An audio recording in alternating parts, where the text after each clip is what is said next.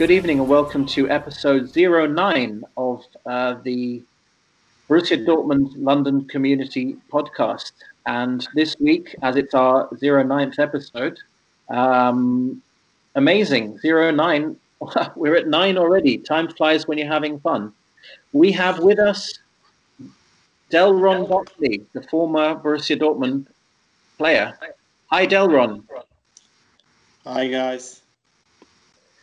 Also with us on the show tonight uh, is um, tonight will be my co-host is um, Colm McNabola. How are you doing, Colm? I'm good, Ben. How are you? It's good to see you. Haven't seen you for about two weeks, so I hope everybody's keeping safe in the middle of this crazy, crazy time that we're all That's living in. That's right. That's right. Have you been working this week? I have been working uh, since well since the start of the year. I haven't had any time off, so um, I've got next week off to kind of sit and just chill out. And um, I think all the UK football's kind of getting back together, so I think I kind of timed that quite well um, to take a to take a week off work with the UK football starting up. The the Borussia Dortmund or the Bundesliga is obviously still going, so I think I've picked a very good week. Absolutely right. Absolutely right. And the Premier League uh, will be starting next week as well, which I'm sure we'll get to chat a bit about during the show. Um, so, and then also on the show with us is um, Philipp Buechner, who is uh, from uh, from Germany, a journalist from Germany, from Radio Brandenburg. Have I got that right, Philip? Radio Berlin Brandenburg, that's the RBB network in Germany, yeah. Absolutely excellent. And you've got a thing or two to say about Delron um, because you've been following his career for some some years. Uh, and you were saying earlier, particularly, uh, you were impressed with his time with um, Bochum. Am I right? Well, actually, the year I remember most was the one uh, with Bielefeld, um, but we we come to that later. That Absolutely was really right. impressive. well, yes, indeed, I've seen many of these goals. So let's get straight to it then. And um, Philipp, uh, yeah, talk to uh, well, let's let's let's talk to Delron then about his time with VfL Bochum. Um, I'm going to just do an introduction. Um, so Delron is a um, former South Africa international winger, currently currently a uh, UEFA licensed coach and football academy owner who plays in the Bundes who played in the Bundesliga for uh, obviously Borussia Dortmund, VfL Bochum, Arminia Bielefeld, Karlsruhe SC. Uh, forgive my pronunciation. Mainz 05, Mainz 05, before finishing off two seasons with Maritz, Maritzburg United in the top tier of South African football, and uh, retiring then obviously to set up the academy in 2014. Um, Delron is the seventh most capped South African football player and scored uh, 45 goals in 398 professional matches. A German citizen, Delron, Delron chose to play for South Africa and represented his country 73 times, as I mentioned. Uh, he played alongside legends like former Leeds United player Lucas Radebe and uh, Benny McCarthy, who many uh, listeners will know. And uh, as we'll be hearing, Delron played at um, the France 98 and South Africa and South Korea Japan 2002 World Cup. So, uh, after that introduction, I'm going to hand over to Philip to talk about Delron's career, uh, starting off at a very young age at VfL Bochum. So, over to you, Philip. Or over to, over to Delron. Delron, we should probably give uh, Borussia Dortmund fans an idea of what kind of city and what kind of club Bochum was back then.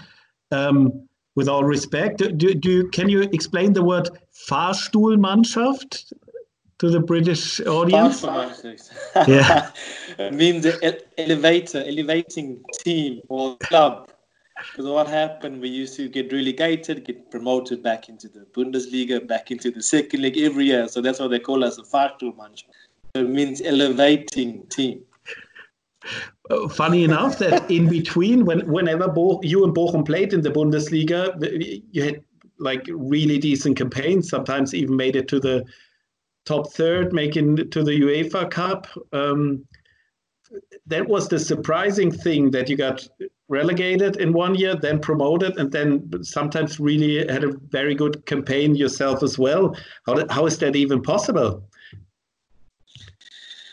Well, you know, I when I first started for Bochum, I was uh, 17 years old, and when I made my my breakthrough into the first team is when I was uh, 18 18 years old, and at the time we had um, I think you know the the coach um, Klaus Toppmöller who took uh, Leverkusen to the Champions League final was my coach at the time, and uh, Bochum was a club that didn't have financial good money to spend on players to buy good players. So they would just uh, buy cheap players which had the quality um, to survive in in the Bundesliga. But uh, you know, one thing leads to another. If you don't win games, you know you can have the best team or not the best team. You're bound to get relegated. So every year we get relegated. The next year we get promoted. Next year relegated, and next year get promoted. And then what happened was there was a time I think it was it was um, in in 1998 was it 98 97 is where Bochum really had well, bought quality players they, they bought uh, quality national players like Henry Bałuszyński. they came from Poland uh, Thomas Waldoch he was a Polish uh, national defender we had um, Maurizio Gaudino in the team Darius Wosz who was playing for the German national team and so on and, and Peter Kützler so we had good quality players which we actually qualified for UEFA Cup in uh, in 97, 98. And I was the age of 18 years old coming from South Africa and experiencing all this. And for me, it was one of my greatest highlights because to play in UEFA Cup with VfL Bochum, which was a traditional team and didn't have money, you know, to buy top expensive quality players and then uh, uh, qualifying for UEFA Cup. And that year 97, 98, uh, I think we made it to the quarterfinals of UEFA Cup and got knocked out by by Ajax. And there were quite a few players. You named some of them who really had a very, very high high level of football skills. Um, there was quickness on the team. There was a very high skill level on the team in in some years. Um, if you remember Bochum back then, Bochum is clearly a working class area. It's actually not that far from Dortmund. Uh, Borussia fans might know. Uh, the, the arena, even back then, was a pretty, I would say, not such a nice uh, arena. It's for, uh, actually a large concrete bowl. Exactly, because if you see VfL Bochum, it's like, uh, well, actually, it's known as like as a, as a fam, it's a family team because it's, it's, so, it's so very small. You have about 20,000 to 30,000 fans that are coming to watch you. I mean, that's the capacity the stadium would hold. And then you, the, the good thing about it, playing in the stadium, it was so compact and so small that you felt the atmosphere. You know, I mean, as I said, for me, 18 years old, coming from South Africa, being on this field, and uh, you discover or you experience that uh, playing in, in, in a sold out stadium and uh, the fans are behind you cheering for you. So for me, to be honest with you, it was more like a traditional family uh, club that supported each other through through the years, either we getting relegated or getting promoted. So that's the good thing about VfL Bochum, which which lies on my heart because I played there for nine years. I came to Germany in '94. All right, couldn't speak a word. As I said, couldn't speak a word German. Coming from South Africa, Durban, where you have in winter at least 25 degrees in winter, yeah. and you jump on a plane and then you come to Germany, and then the minute you leave the airport, it's minus five degrees. So I'm sure you saw that film Cool Runnings when the guy comes out. Like, it was almost the same feeling, but um, I had I had to I had to seek through it, and it was to be honest with you, it was very tough uh, coming to a different country, the language, the coldness. Um, that time, you know, Germany wasn't wasn't cosmopolitan. No one spoke English in Germany, so you had to learn and speak speak German. And then if you, uh, I know, I remember the first club I went on trials was Rot-Weiß Essen.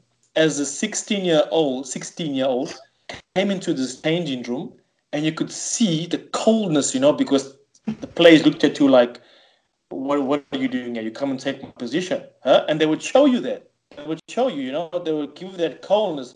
But if you show them how good you were, if they show you how hard, how hard working, then you will fall into the circle. And that's what happened when I went to VfL Bochum, is when they realized, you know, oh, this player is fast, he's dynamic, he has skill, and he's only 16 years old. That's why uh, under Toppmöller, he took me into his into well, under his wing into the team that he had, and he actually called me his mini Ronaldo at the time when I was 17 oh. years old when I made my breakthrough.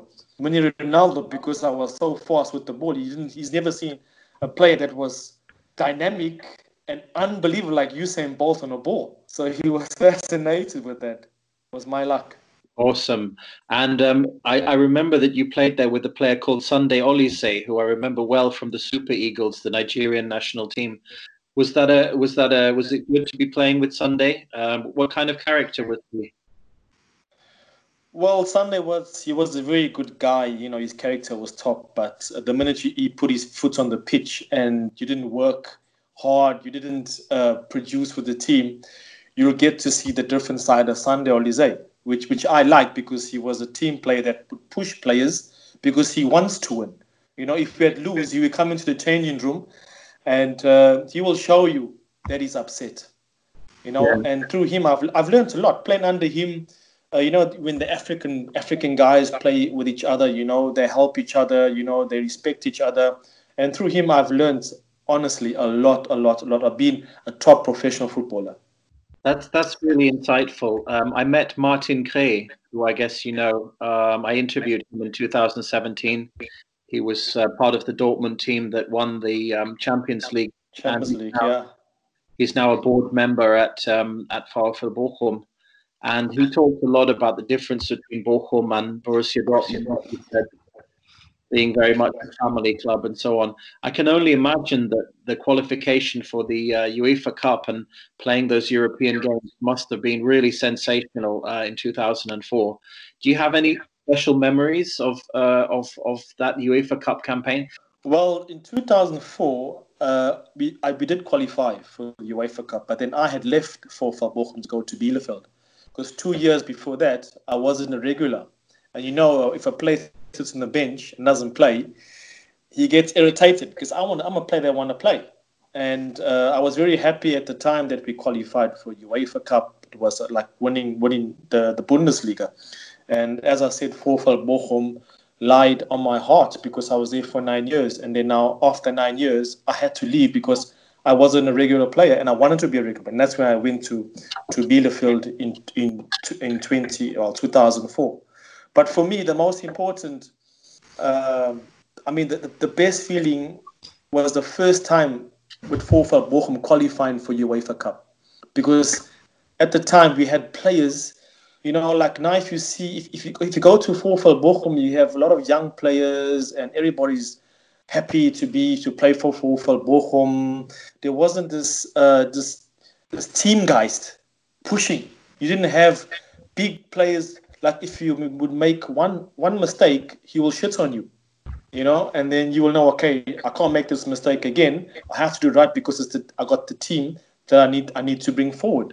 But now at Bochum, you don't see that. You don't see the players pushing each other, you know, to want to want to be successful. That's why for me, in 1997, when we qualified for UEFA Cup, it was for us like winning the Bundesliga because it was I think it was the first time ever VfL Bochum had qualified for something big. Also not qualifying, but also also qualifying. But the most important thing was because of qualifying, financial wise, they were getting a lot of money for the club to be stabilized in the Bundesliga. Um, so yeah, you left um, Bochum, Bochum after nine years, um, and you went to Bielefeld. Um, was this move seen as like a chance to get a fresh start away um, the the season before you finished kind of didn't probably go the way that you wanted, and did you get find like you have a fresh start at a, at a newly promoted side? Well, as I said to you, um, the last two years of of my nine years at Bochum, I, I weren't a regular, and all of a sudden I became a player that was sitting on the bench, coming on for five minutes, ten minutes, and then it was getting to me because I, I, I needed to play. So then, of course, my contract, I still had one, one, one year left on my contract before I went to Bielefeld. And then I asked uh, Bochum to let me go. And I was looking for a team, a team to go to. I was in talks with with Schalke, and but nothing came through. I was in talks to uh, uh, Leverkusen, but I think Bochum wanted too much money for me. And then what happened? um, at the last minute, the last when the window was closing, is where um, uh, Bielefeld came in and offered Bochum uh, money for me, but it wasn't much. I think it was 200, about 200,000. It's not even, there's nothing. I think Bochum just wanted to get rid of me at the time. But it was, you know, as I said, it was up, up my alley because Uwe Rapolder was a coach at the time where, where they just got promoted back into the Bundesliga. And I think his concept and his tactics was to build a team around me. Even afterwards, when I was there for about a year, he said to me, the reason why I brought you to Bielefeld because I knew how intelligent you were as a footballer, how fast you were, and I knew I could build a team around you which will have success not only for Bielefeld but also for him and for me, and which he did. He built a quality team around me with Evan Skeeler, with uh, uh Vata Fatmir, and um, Darmaya, Rudiger. We had good quality players, and uh, what I can say is that when I first approached Bielefeld, for me it was it was it was something different because it was the first time after nine years going to a different team. And the first four months, I could I could feel I want I wasn't wanted at this team because Delron Buckley coming from VfL Bochum and Bielefeld were little rivals. Whenever they played against each other, it was like a like a like a yeah a far derby, which both teams hated each other and then I come from Bochum to Bielefeld. So it took some time. It took about at least two to three months until, uh, well, actually the fans and, and the players started getting used to me, started making me feel comfortable in their circle, that it got to such extent where um, we had such a good team spirit that no team could beat us. There was actually teams like Bayern Munich that were scared when they came to play against Bielefeld because we were so strong we weren't strong because of the quality we had. We were strong because of the mentality of the players, of, of the team spirit amongst each other.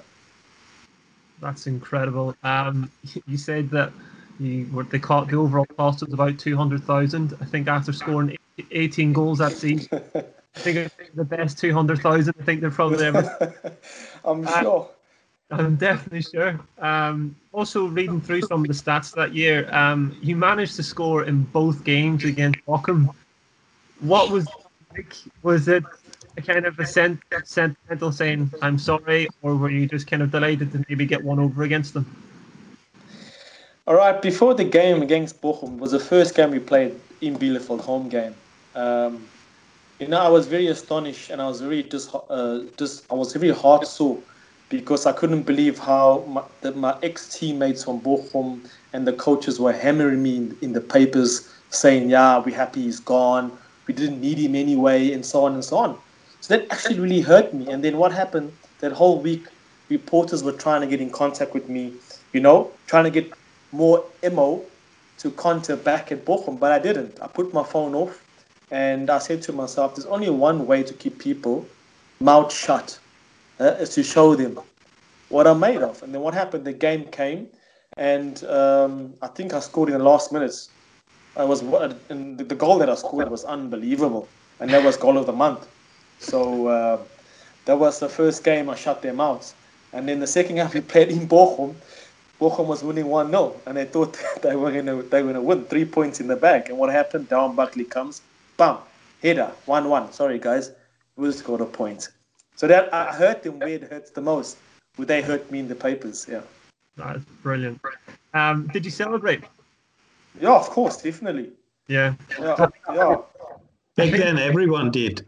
Yeah, I think everyone It's just because, like, whenever you kind of see ex players going back to their previous clubs, you know, certain players would kind of be maybe a bit hesitant to maybe celebrate against their ex sides. Um, but clearly, after the hammering that you got in the press that week, that um, you had no other choice but to celebrate and obviously to get one over on, on, on them as well as um, on them as well as Bochum themselves. Um, at the end of that season, you're only there for one year. Um, as I said, 18 goals that season in the league and cup. Um, they avoided relegation, which I think is the the ultimate aim for any promoted side from from any league really is to stay up the next season. You finished above Bochum that year. Um, could it couldn't have gone any better for you that year, could it? Nah, it went perfectly. To be honest with you, it was the best football I've played in my life. Mm. Was uh, in, in Bielefeld.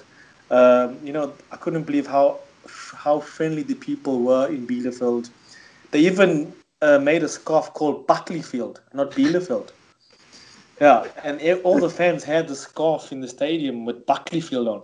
And then, of course, I got married in Bielefeld to my wife, and my first kid was born in Bielefeld. So, what more do you need? You know, someone like you're asking me now, the best football, the best time I had of my football career was in Bielefeld. When you're in Germany, you get to visit Arminia, or, or you have a, still a relationship yeah. the club? Uh, I still have contact to all the fans through Facebook and Instagram for Arminia Bielefeld. I believe now they also open as African restaurants in Bielefeld. It's called House It. So um, I'm, I'm, I'm, following in them. They're selling South African food. They have this African flag painted outside the restaurant. And yeah, of course, I visit them. Up. But my, my wife, she's from Bochum. So the most of the time when I go back, like now in December time, I went back to Bochum and I took my three daughters. And they have never experienced of being in a stadium with a full capacity. And then I took them to one of, to one of the games and then like they were like to me, uh, Papa, like Dad, did you really play here? Because they don't know, you know, a stadium full. Because in South Africa, when the teams play, you get one, two thousand people to come and watch you. Where in the second division in Germany, you get at least fifteen to 20,000, 30,000 fans to come and watch you play. So for them, that was unnormal, you know, and they, they were so fascinated. Ah, you played for this club for nine years. They loved it you know. So uh, whenever I go back, I go to Bielefeld, visit my ex-colleagues.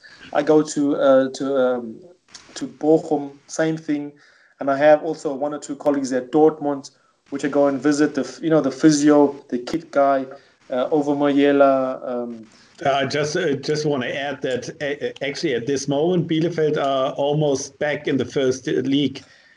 They're about yeah. to get promoted. On uh, I just figured they they got a draw out of their game tonight, so they can't get it done on Monday. But I think late next week they can get the job done. There's actually like there's no way they won't play in the Bundesliga next year. What was it like coming to the Westfalenstadion? From Bielefeld to Borussia Dortmund was for me something big. But the problem was the expectations was, was too high for me because you're coming from Bielefeld with 18 goals in the league, five goals in the cup, and everyone expecting Delron Buckley now to score 20 goals in the season as a left winger. One thing led to another. You know, I, I signed a four-year contract, and the first year it was really dramatic because I just couldn't find the net, and we had a lot of players that were injured because uh, the coach that that signed me at the time was Bert van Marwijk, and his concept, because I was a, a good crosser, good dribbler down the left, a good crosser, he wanted me to feed Jan Koller, which was two meters twenty. So that was my job. Well, he, he told me clearly, I, you know, you have pace, you can cross. I just want you to take on players, get into down the wing, put in crosses, and Jan Koller will finish. So what happened when the league started? Jan Koller, I think he tore his ligament, he tore his, his crucial ligament, and he was out. He couldn't play for about six, seven seven months. So the whole idea was for me, I couldn't play left wing anymore. I had to play left in in uh, center midfield. And uh, as you and then you said yourself at the time that Dortmund had so much of debts. I think 120 million debts, which there was so much problems going on at the club. The fans were unhappy. Uh, players had to cut their salaries. You know, there was a little bit of uncomfortableness of players in the change room because now they're earning so much money, and they cut their salaries down. So I just came at the wrong at the wrong time, to be honest with you, because there was so much problems going on, and and to be honest with you, I couldn't produce at the time because I didn't know what was going on, and, and then one thing led to another, and things weren't working out for me, and then the fans were getting on my back. Why are you not scoring? You know, you're playing for a big team. I couldn't put my foot into Borussia Dortmund State, uh, uh, uh, City because I would get spat at and, and stones thrown at me and things like that, which I could understand. Because if you come to Borussia Dortmund, you're playing for a big team. You need to produce, you need to score, you need to put on a performance, and it wasn't happening. But it wasn't only me, it was the whole team that weren't putting on a good performance and weren't winning games, which was getting the fans very irritated. And um, I mean, that season for me was the, one of my worst seasons, to be honest. And then I asked Borussia Dortmund to please loan me out because I didn't have my mind free. I didn't have my mojo.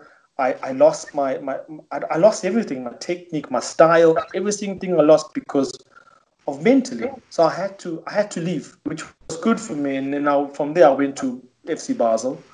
I spent one year FC Basel, got my mojo back, got my tech up, got started playing good football. I became a Swiss uh, um, uh, uh, champion, what you call it, cup champion, tell me, uh, you know, people like Mats Hummels and uh, and and Kuba, uh, Blaszczykowski, um, or, Ebbe Smolarek. I mean, who are the guys who you remember? This is a question we always ask.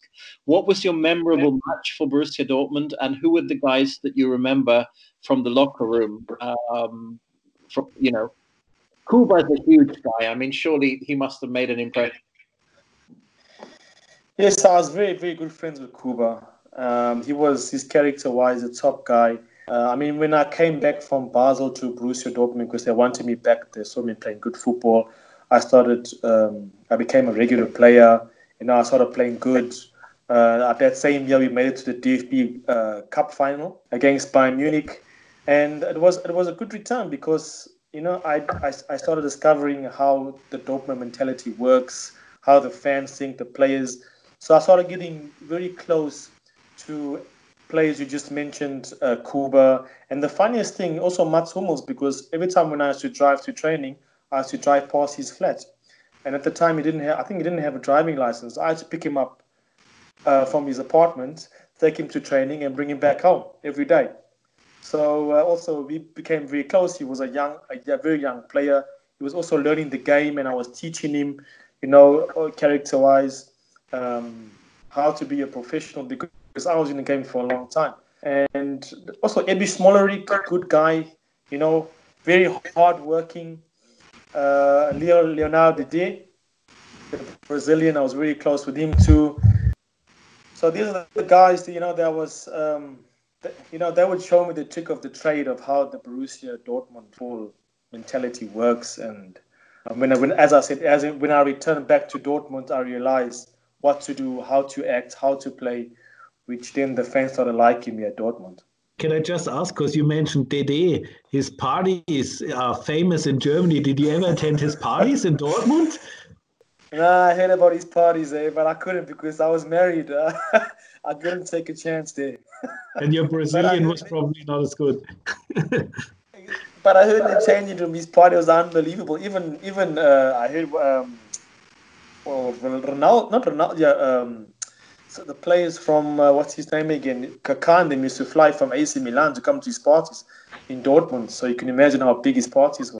Back then, I mean, when he met Mats Hummels, he was quite young. Could you already tell what kind of talent he was and what he would eventually become? Because for years he'd been the best uh, uh, defender on uh, in Germany, the best German defender. Yeah, of course, he was a very down to earth guy, um, very social, and uh, when he came at the time, as I said, uh, I think he was playing in his wrong position. They were trying to play him as a sixer, and Mats okay. Hummels was never a sixer, never ever.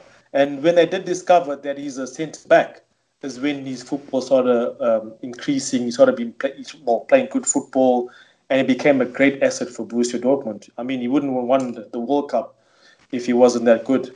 So, and I guess uh, I guess uh, one thing I would always love to know. I've always collected football shirts since I was young. Did you manage to get one of those DFB Pokal, those fantastic half and half Borussia Dortmund yellow and black shirts? It looks more like a rugby shirt. I guess you're pretty familiar with rugby down in South Africa, Delron. I still have my, my shirt, definitely, because it was a highlight for me playing in the final in Berlin against Bayern Munich. So I was allowed to keep one shirt, which I, I put in up in a frame. It's hanging in my room. And uh, the other one I changed with uh, Zé Roberto because I was also good friends with him because I used to play off the gangs team. So I have Zé Roberto's T-shirt. But I changed with so many T-shirts with so many players in the Bundesliga. I have boxes and boxes of T-shirts change T-shirts. yeah. Absolutely awesome. I would love to have one of those shirts. So, um, what's it like playing in front of the Südtribüne? I guess uh, everybody would love to know that. I remember the wonderful rendition of your. Uh, you, you, said you had a mixed relationship with the Südtribüne, but for your 30th birthday, there was a, there's a wonderful clip which we're hoping to add to this podcast of the Südtribüne singing "Happy Birthday, Delron." Do you remember that? Yeah, I remember that. Yes, definitely. How can I? Was that was one of the great, one of the best feelings, to be honest with you. Uh, I'll never forget that. Und der hat heute Geburtstag, der wird 30 Jahre. Ich denke, wir können ihm ein Ständchen singen. Happy Birthday.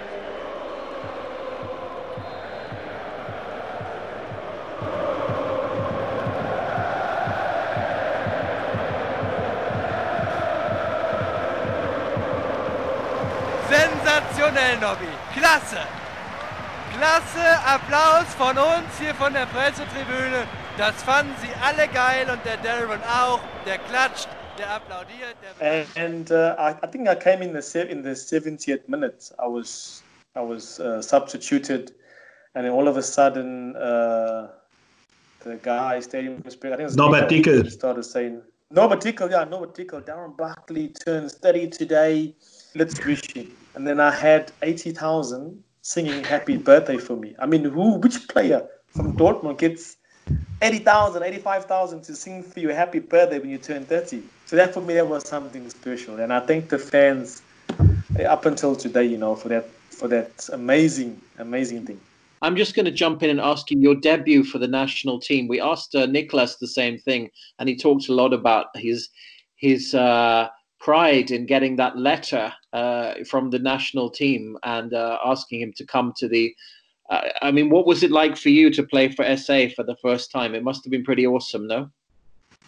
Yeah, for me it was one of the greatest things because um, playing playing for your country, especially uh, my, my whole family lives in South Africa, and it was for my family special wise. It was an honor for them that one of their kids was representing their country, and I believe if you're born in the country, you must play for their country. And I was born in South Africa, and I always knew I was going to play for South Africa if I had the opportunity, and I did. You probably have kept that first South Africa shirt somewhere very special. Yeah, uh, I, well, everything's in the box. I got to check. I'm sure I have. I have my 50th cap where I, where I had to got all the guys to sign and so on. So it's somewhere in the boxes. I will check. I'll give it to you, Benjamin. oh wow! I'll tell you what, if I come and visit you in South Africa, you can give it to me. Yeah, you, you're more than welcome to come visit, guys. Anytime, let me know. Uh, we, we, need to bring it to a close, but I want to just ask you about the work you're doing now. I know you've done some charity work, you've written your biography, you're running the academy, and so on. Um, let me ask you a question, perhaps a little bit controversial, Delron. You've grown up in um, you've grown up uh, in a in a in a multicultural society, but it wasn't always multicultural, was it? At the moment, there's the issue of, of, of Black Lives Matter and so on in, in, in the US and the UK and so on. How does it feel when you're watching that as somebody who's grown up in a country which has had to fight so hard for for racial equality and for respect for for all different sections of society and so on? You know, when I when I saw it, it's very, it's it's it's, it's heart it's heart hurting. It's very heartbreaking. You know, but um, you know, I'm also married to to a white woman, a German white woman, and I believe every life matters, not only black or white. Every every life matters, and it shouldn't. You know, in no country, you shouldn't be judged by the color of your skin. You know, because everybody should be treated the same. I mean, I lived in South Africa in apartheid. You know, so I know I know the the feeling what, what it is you know, to be judged by your color, which is which is unpleasant. You know, I mean, the world should start by what happened now in America to stop being racism. You know, because of the color. If, if, you cut someone's someone's hand open, what what color comes out? Eh? By a black man, red blood comes out. By a white man, red blood comes out. So we all the same. We all the same. It doesn't matter the color of your skin. So everyone should be treated the same with respect some really poignant words to end the interview with Delron Buckley. And for us as Borussia Dortmund fans, it was uh, really a special experience uh, for our zero ninth episode to talk to uh, a winger with so much Bundesliga history, having scored so many goals and so much international football experience. Um, I left to share with you the social media tags. Uh, Delron Buckley can be found on Facebook at the Delron Buckley Soccer School. Phillip Buechner and Colm McNabola can both be found on Twitter, and it's Phillip Buechner, B U C H N E R, and Colm McNabola, which is spelled M C N A B O L A. And the Borussia Dortmund London fan club, as always, can be found at Facebook and also our website is borussiadortmundlondon.co.uk.